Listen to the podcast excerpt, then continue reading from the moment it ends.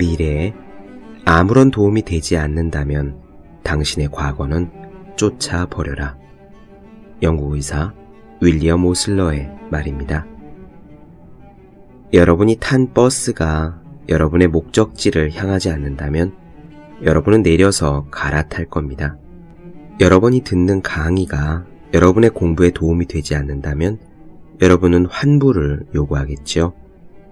여러분이 병원을 다니는데도 여러분의 통증이 가라앉지 않는다면 여러분은 다른 병원을 알아볼 겁니다. 여러분들은 이렇게 여러분에게 도움이 되지 않는 모든 것을 바꾸려고 합니다. 모든 사람들이 그렇게 합니다.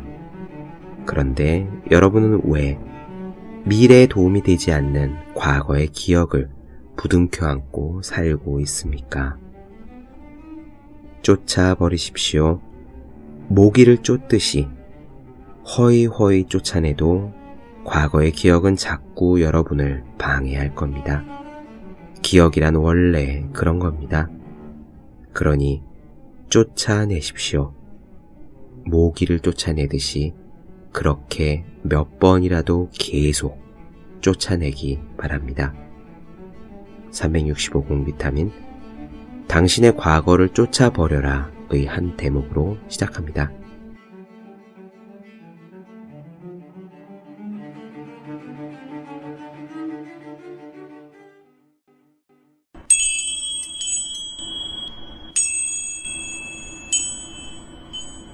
네, 안녕하세요. 본격 공부 자극 팟캐스트 서울대는 어떻게 공부하는가 한지우입니다. 저는 일상을 담은 에세이들을 굉장히 좋아합니다. 여행 에세이라든가 어떤 특별한 사물에 대한 아주 특이한 에피소드를 담은 그런 색깔이 확실한 에세이들보다요.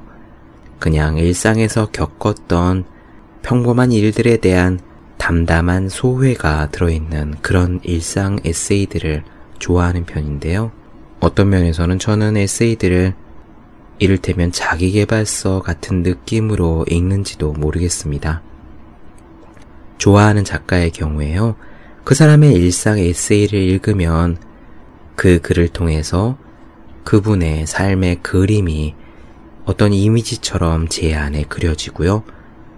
그러한 이미지들이 이야기로 가슴속에 남아서 무의식 중에 아, 이렇게 살아야겠구나, 혹은 이렇게 살고 싶다라는 생각들로 가라앉게 되는 것인데요. 그렇게 가라앉은 작은 앙금들이 저도 모르는 곳에 조용히 숨어 있다가 어떤 선택의 기로에 섰을 때 제가 가야 할 방향을 정하는 그러한 역할을 한다고 생각합니다. 오늘부터는요, 역시 제가 좋아하는 작가 김현수 소설가님의 청춘의 문장들이라는 산문집의 이야기들을 좀 나눠드릴 거예요. 이 청춘의 문장들은 김현수님이 자기가 굉장히 좋아하는 시들, 특히 한시들을 끌고 와서 그것과 연관된 자신의 일상 경험담을 풀어낸 그런 에세이인데요. 이런 에세이들 속에서 어떻게 살아야 하는지, 그리고 어떻게 노력해야 하는지, 혹은 자신의 소명을 찾는다는 것은 어떤 의미인지 같은 중요한 질문들에 대한 몇 가지 묵직한 해답들을 저는 얻을 수가 있었습니다. 그렇게 제가 좋아하는 글들 위주로 한번 나누어 드리도록 하겠습니다. 들으시면 아마 여러분들께서도 마음에 드실 거라고 그렇게 생각을 해요. 먼저 이 책의 서문부터 소개하는 것으로 시작해 볼게요. 청춘의 문장들의 서문은 이렇게 예쁘게 시작합니다.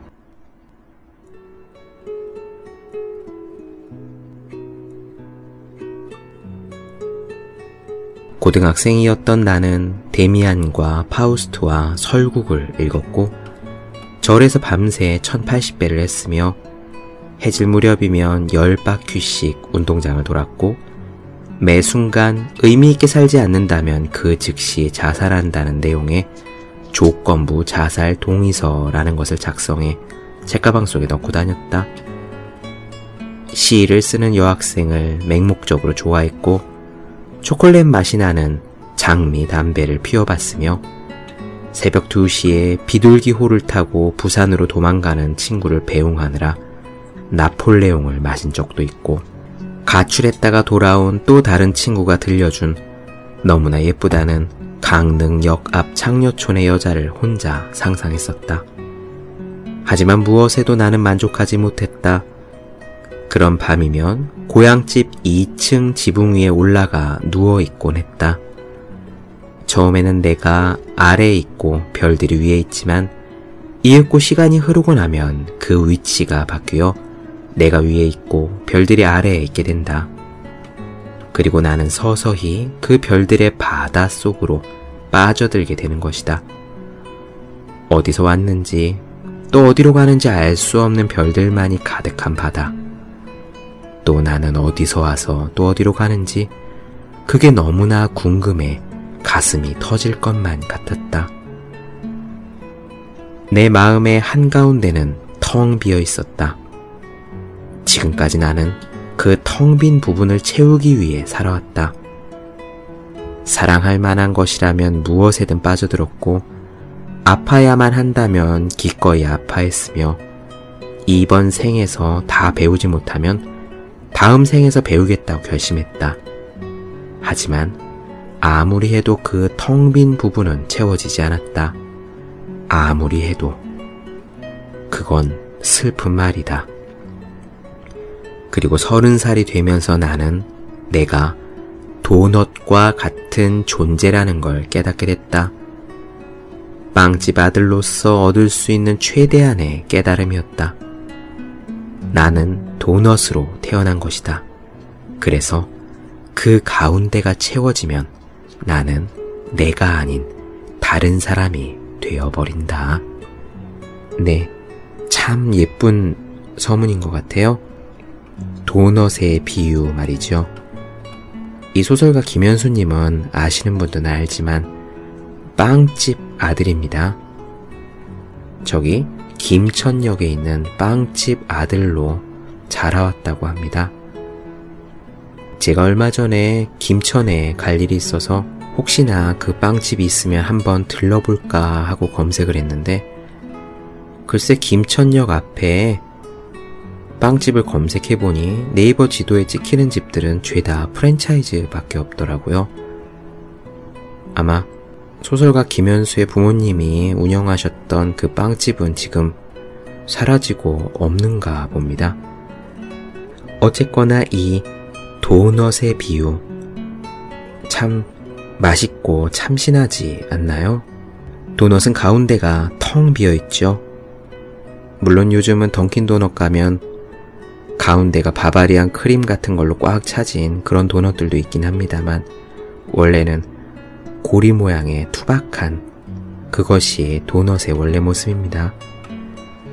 우리들 자신은 바로 그렇습니다. 늘 우리 마음의 가운데는 텅 비어 있는 것 같아요. 아무리 해도 나는 부족한 사람인 것 같고 무언가 중요한 것을 놓치면서 살고 있는 듯 싶고 그래서 때때로 나는 좋은 사람이 못 되는 것 같다라는 자책에 휩싸이기도 하지만 그건 어쩌면 원래 그럴 수밖에 없는 겁니다. 김현수님이 자기 스스로를 도넛이라고 했듯이 우리들도 도넛 같은 존재인 거예요. 가운데가 채워지면, 그래서 부족한 부분이 없어지면, 그거는 내가 아닌 거죠.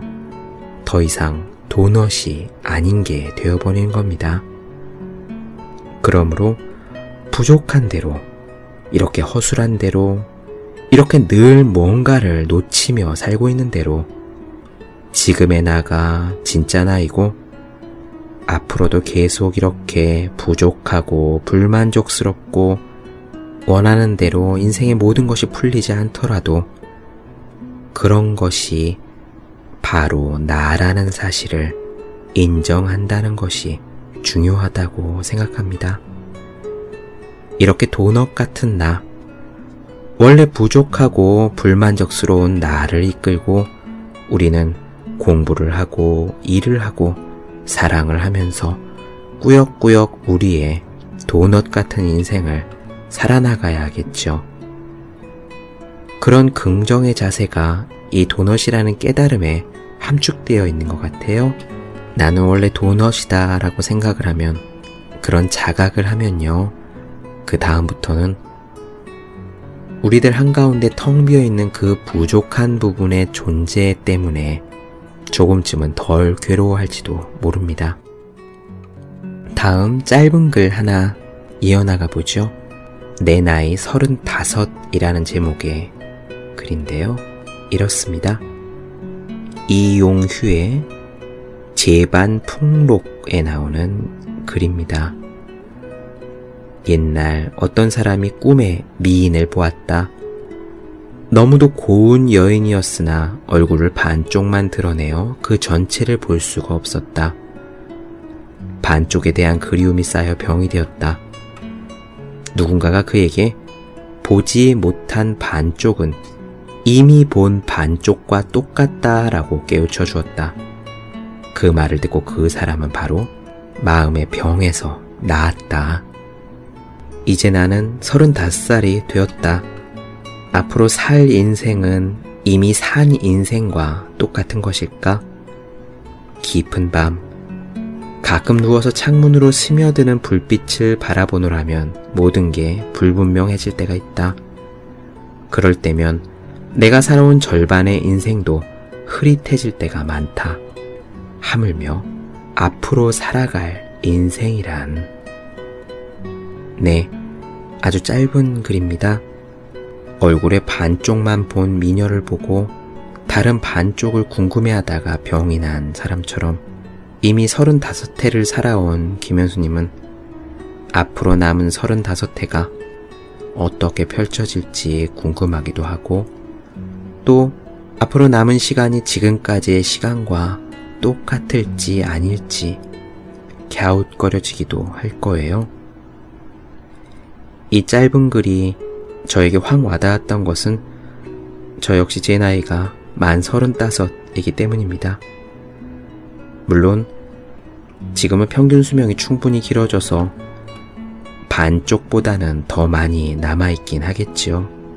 제 성격이 좀 원래 묻어내서 남아있는 삶이 그립거나 궁금해서 병이 날 정도는 절대 아니지만 그래도 앞으로의 삶이 어떻게 펼쳐질지 혹시 데칼코마니 마냥 지금까지 살아온 삶에 이러저러 비슷한 반복은 아닐지 저 역시 궁금하고 걱정이 되기도 합니다.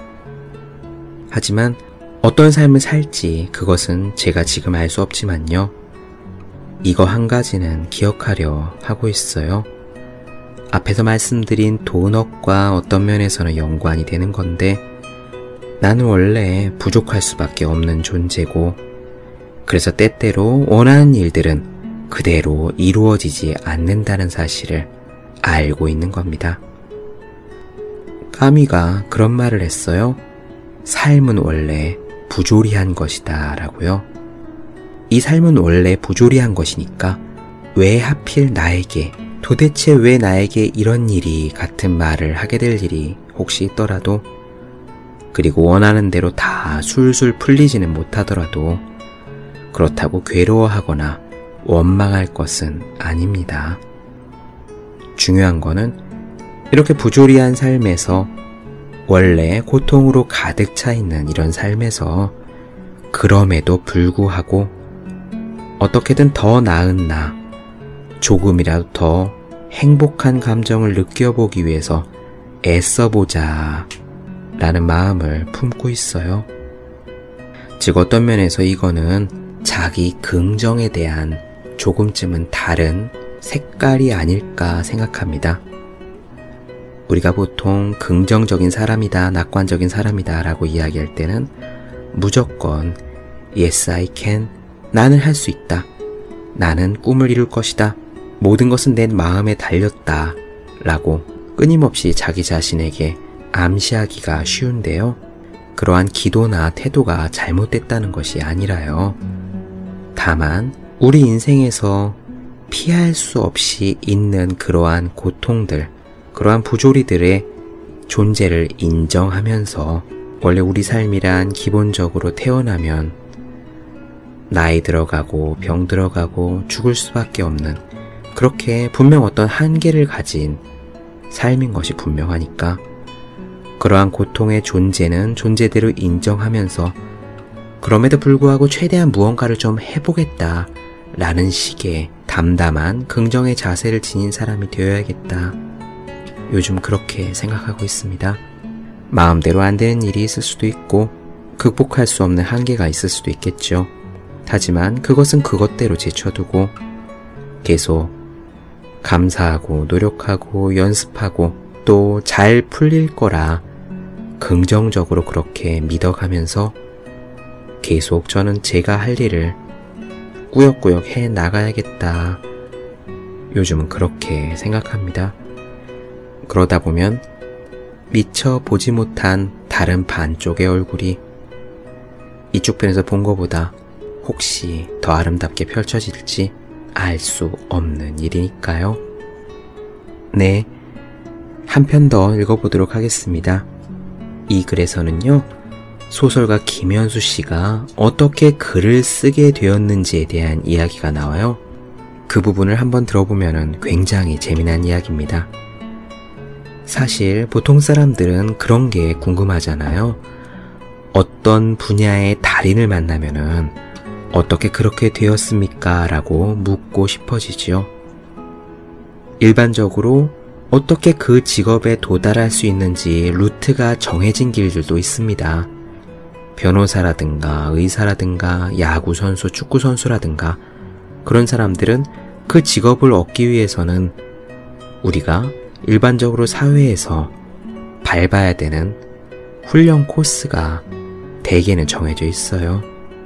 하지만 그런 직업이 아니라 작가, 예술가, 기인 같은 경우는 더더욱 도대체 어떻게 그런 분야에서 그런 위치에 올랐는지, 어떤 훈련을 쌓았기에 지금의 그 자리에 설 수 있었는지 누구나 궁금해하기 마련입니다. 지금 읽어드릴 이 글에는요, 여러 작가들이 글을 쓰기 시작한 인연들이 풍성하게 소개되어 있습니다. 굉장히 흥미로워요. 이 중에서 원래 관심 있었던 작가들의 개인적인 배경을 알게 되는 것도 재미난 일이고요. 또한 여러분들도 혹시 글을 쓰고 싶진 않은지 또 여기 나오는 유명한 작가들의 사례와 비슷한 상황에 처해지는 않는지 한번 생각하면서 들어보시면 좋을 것 같아요. 지금 이 글을 나눠드리는 것으로 이번 시간을 마무리하도록 하겠습니다. 바로 시작할게요. 소설을 쓰고 나서부터 간혹 만나는 사람 중에는 당신에게는 원래 글 쓰는 재능이 있지 않느냐라고 말하는 사람들이 있어 놀랄 때가 있다. 언젠가 기타리스트인 이병우 씨를 만났을 때의 일이었다. 15살 무렵부터 클래식 기타를 연습해왔지만 내 기타 실력은 아직도 악보를 보고 겨우 음을 짚어나가는 수준에 불과하다. 그래서 어떻게 하면 기타를 그렇게 잘 칠 수 있느냐고 물었더니 이병우 씨도 그런 질문을 자주 받았는지 그럼 당신은 어떻게 해서 소설을 그렇게 잘 쓰게 됐느냐고 되물었다. 잘 쓰게 되다니 라는 생각은 전혀 하지도 않은 채 나는 글쎄요 라고 대답했다. 아무래도 시간이 많아서 그것이 나의 대답이었다. 그러자 이병우 씨가 말했다. 저도 마찬가지예요. 이병우 씨야, 나를 위로하는 마음에서 자기도 시간이 남아돌아 기타를 잘 치게 됐다고 얘기했는지는 모르겠지만 나는 진짜 글 쓰는 재능이 풍부했다기보다는 시간이 너무 많았다. 상대적으로 짧은 군복무를 마치고 대학에 복학하고 나니 아는 친구들이 하나도 없었다. 하지만 그것보다 더 불행한 일은 내게 아무런 목표도 없었다는 점. 취직할 생각은 애당초 없었고, 그렇다고 딱히 소설가가 되고 싶은 마음도 없었다. 일주일에 몇 시간 되지 않는 학교 수업을 마치고 나면 할 일이 없었다. 만약 주변에 마리화나라도 있었으면 그걸 피우면서 시간을 보냈을 텐데 손 닿는 곳에 있는 것이라고는 그저 낡은 286 컴퓨터 뿐이었다. 정릉 산꼭대기에 있던 자취방은 책받침만한 들창으로 보이는 교회의 십자가를 제외하면 아무런 풍경도 가지지 못한 가난한 곳이었다. 찾아오는 사람도 없는 그곳에서 나는 한국어 멘트가 나오지 않는 AFKN FM을 하루 종일 틀어놓고 자판을 두들기며 소설을 썼다.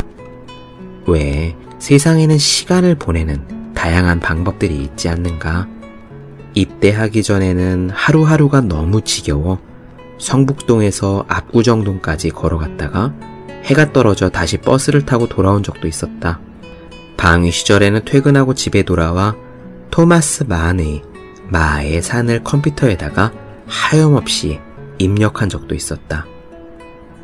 내가 무언가를 쓰게 됐다면 그와 비슷한 이유 때문이었다. 결론적으로 보자면 20대 초반의 나는 시간의 흐름을 견딜 만큼 강한 몸을 지니지 못했다. 그런 이유가 왜 이런 결과로 이어지는지는 모르지만 어쨌든 그래서 나는 소설가가 됐다. 그의 문장이나 외모와 비교할 순 없지만 어떤 점에서 마루야마 겐지와 나는 비슷한 경우다. 마루야마 겐지가 소설을 쓰겠다고 결심한 것은 22살 때 일이다. 통신사로 취직한 회사가 인수합병 당하는 심각한 상황에 빠졌다. 그 결과는 700명에 달하는 사원의 해고였다. 당연히 상산이 부한이 하는 구분도 없어지고 저마다 조금이라도 자기 몫을 더 챙기기 위해 싸우는 판국이었다. 마루야마가 회사에서 소설을 쓰기 시작한 것은 이때부터였다. 회사에서 소설을 쓰면 좋은 점은 무엇일까? 역시 회사 책상 앞에 앉아 회사 노트에다가 회사 볼펜으로 소설을 쓸 수 있으며 다 쓰게 되면 회사 봉투에 넣어 회사의 비용으로 문학 잡지사에 투고할 수 있다는 점이겠다. 그저 상상만 할 뿐이지만 마루야메 겐지가 불안감이 감도는 회사 책상에 앉아 난생 처음으로 소설을 쓰는 그 광경은 애잔하기만 하다.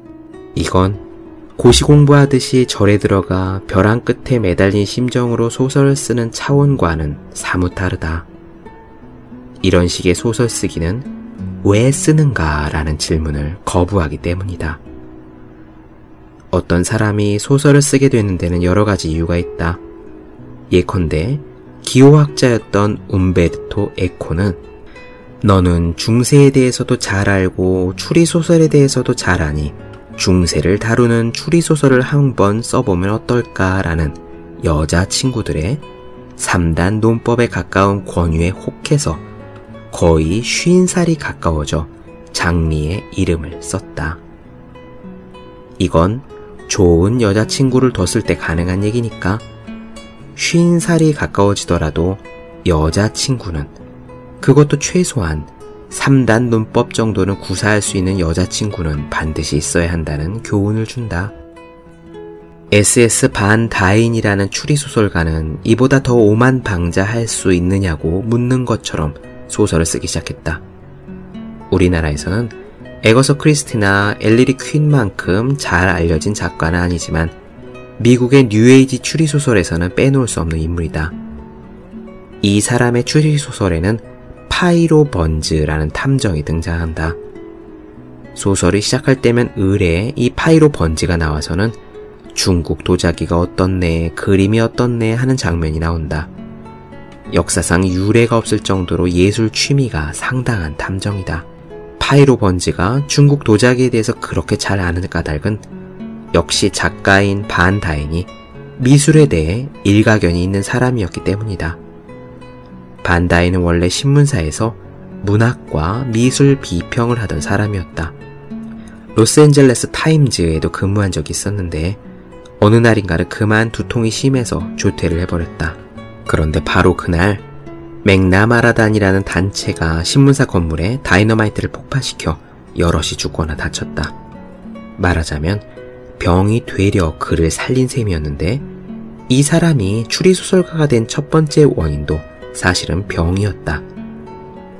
머릿속이 얼마나 깐깐하고 복잡한 사람이었던지 결국 신경쇠약에 걸려서 요양해야만 하는 일이 생겼다. 신경쇠약이니 예전에 읽던 심각한 책은 의사가 읽지 못하게 하는 통에 병상에 누워 가볍게 읽을 만한 추리소설을 읽기 시작해 근 2천권을 독파했다. 그리고 나서 반다인이 뭐라고 외쳤느냐? 2천권의 추리소설에는 도합 2천명의 범인이 나온다 라고 외쳤다고 생각한다면 그건 반다인의 복잡한 머릿속을 상당히 무시하는 발언이고 그는 이렇게 소리쳤다. 현재 생존해 있는 사람으로서 나만큼 많은 추리소설을 읽고 나만큼 기술적, 문예적, 그리고 진화적 입장에서 추리소설을 주의 깊게 연구한 사람은 없다라고. 뭐, 그렇게까지 소리 지를 필요가 있을까 싶지만, 2천권에 달하는 추리소설을 다 읽은 뒤 병상에 누워 구상하다가 퇴원하자마자 쓰기 시작한 소설 3권이 모두 베스트셀러가 됐으며 추리소설의 고전으로 남았으니 그 정도 오만 방자함은 견디는 수밖에 없을 것이다.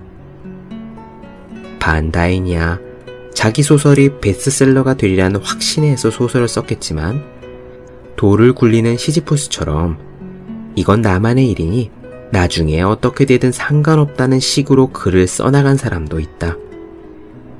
인도 영화 밴디드 퀸의 시나리오를 썼던 아룬다티 로이는 그 시나리오의 내용 때문에 법정까지 가는 곤란을 겪고 난 뒤에야 자기 마음대로 글을 쓰고 싶다고 생각했다.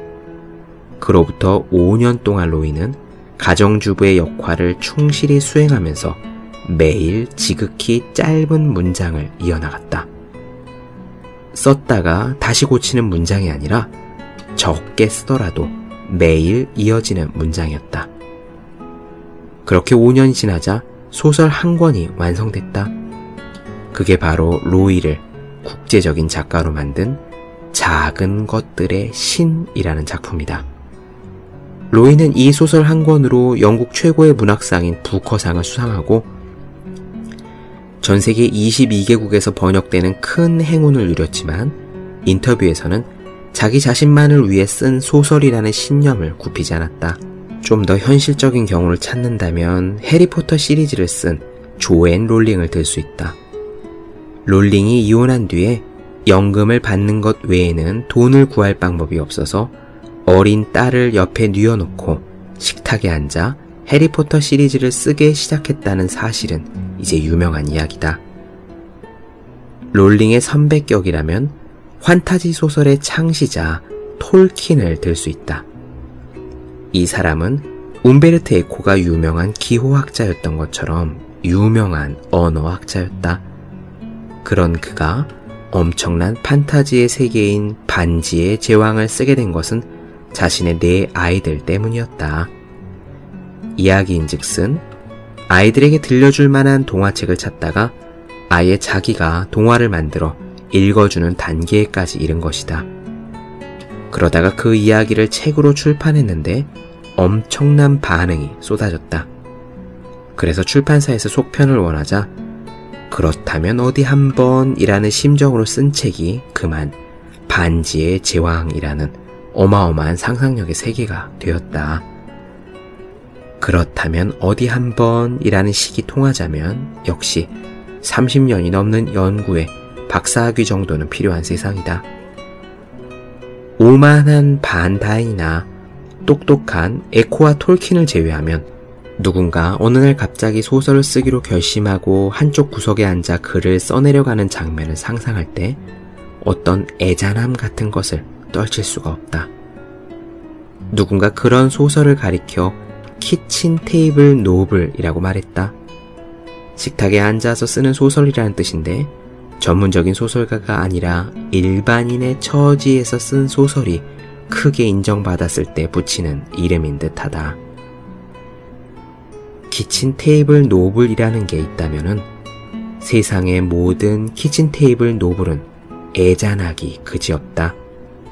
어떤 경우에도 그 소설은 전적으로 자기 자신을 위해 쓰여지는 소설이기 때문이다. 스탠드 불빛을 밝히고 노트를 꺼내 뭔가를 한없이 글적여 나간다고 해서 변하는 것은 아무것도 없다. 그런데도 어떤 사람들은 직장에 돌아와 뭔가를 한없이 끄적끄적 하는 것이다. 그리고 이상한 일이지만 이렇게 끄적이는 동안 자기 자신이 치유받는다. 그들의 작품에 열광한 수많은 독자들에게는 미안한 일이지만 키친 테이블 노블이 실제로 하는 일은 그 글을 쓴 사람을 치유하는 일이다.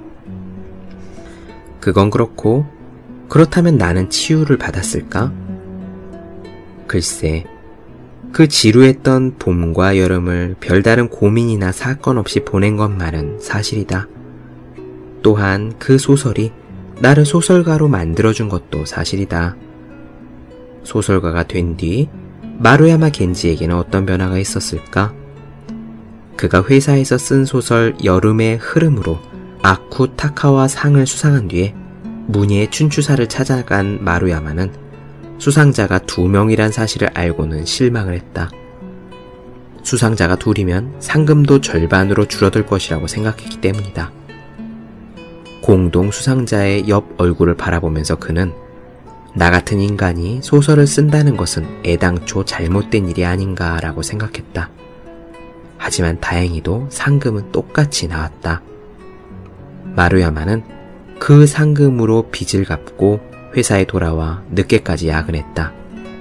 그리고 집에 돌아와서는 한 작품쯤 더 써도 상관없지 않을까라고 생각했다.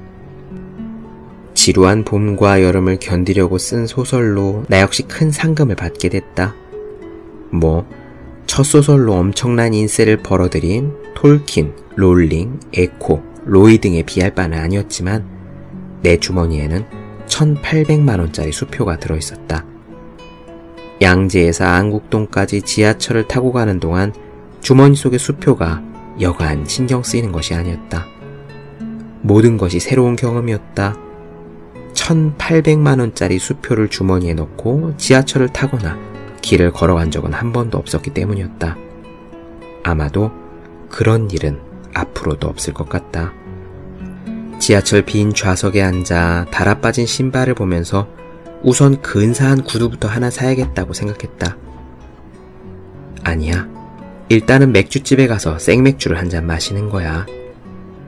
글쎄, 그것보다는 오래전부터 봐온 레드 제플린 전집을 사는 건 어떨까? 이런저런 생각이 머릿속을 가득 메웠다. 그러다가 문득 고개를 들었는데 눈앞이 캄캄해졌다. 맙소사. 그건 오직 나만을 위해 쓴 소설이란 말이다. 그런데 이제는 앞으로 누군가 돈을 내고 책을 구입하는 사람을 위해서 글을 써야만 하는 처지가 되었다니. 당나라의 시인 사공선은 친구인 노진경과 헤어지면서 다음과 같은 시를 남겼다. 앞으로도 만날 기회 있음을 알지만 이 밤에 헤어지기는 참으로 힘들다. 옛 친구가 권하는 이 술잔이 뱃길을 막는 돌개바람만 못하랴.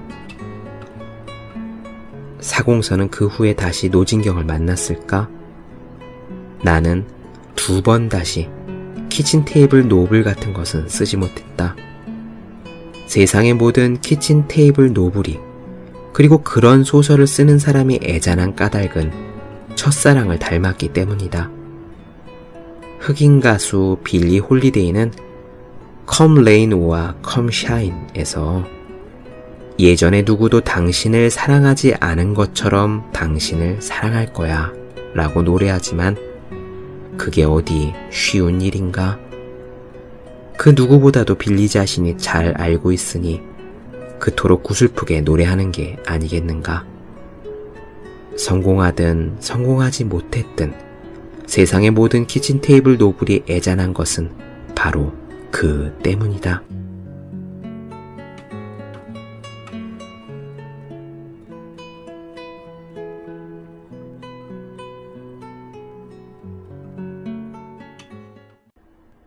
네, 본격 공부자극 팟캐스트 서울대는 어떻게 공부하는가? 오늘은 청춘의 문장들에 나오는 이야기를 나눠드렸습니다. 더 많은 이야기가 궁금하신 분들, 질문사항 있으신 분들은 제 네이버 블로그 허생의 즐거운 편지를 찾아주시면 되겠고요. 또 매일매일 공부하시는 분들, 여러분 주변에 매일매일 공부하셔야 되는 그분들을 위해서 하루 한 페이지씩 읽고 공부할 의욕을 북돋는 책 365공 비타민을 선물해 주시면 좋을 것 같습니다. 오늘은 여기까지 할게요. 저는 다음 시간에 뵙겠습니다. 여러분 모두 열심히 공부하십시오. 저도 열심히 하겠습니다.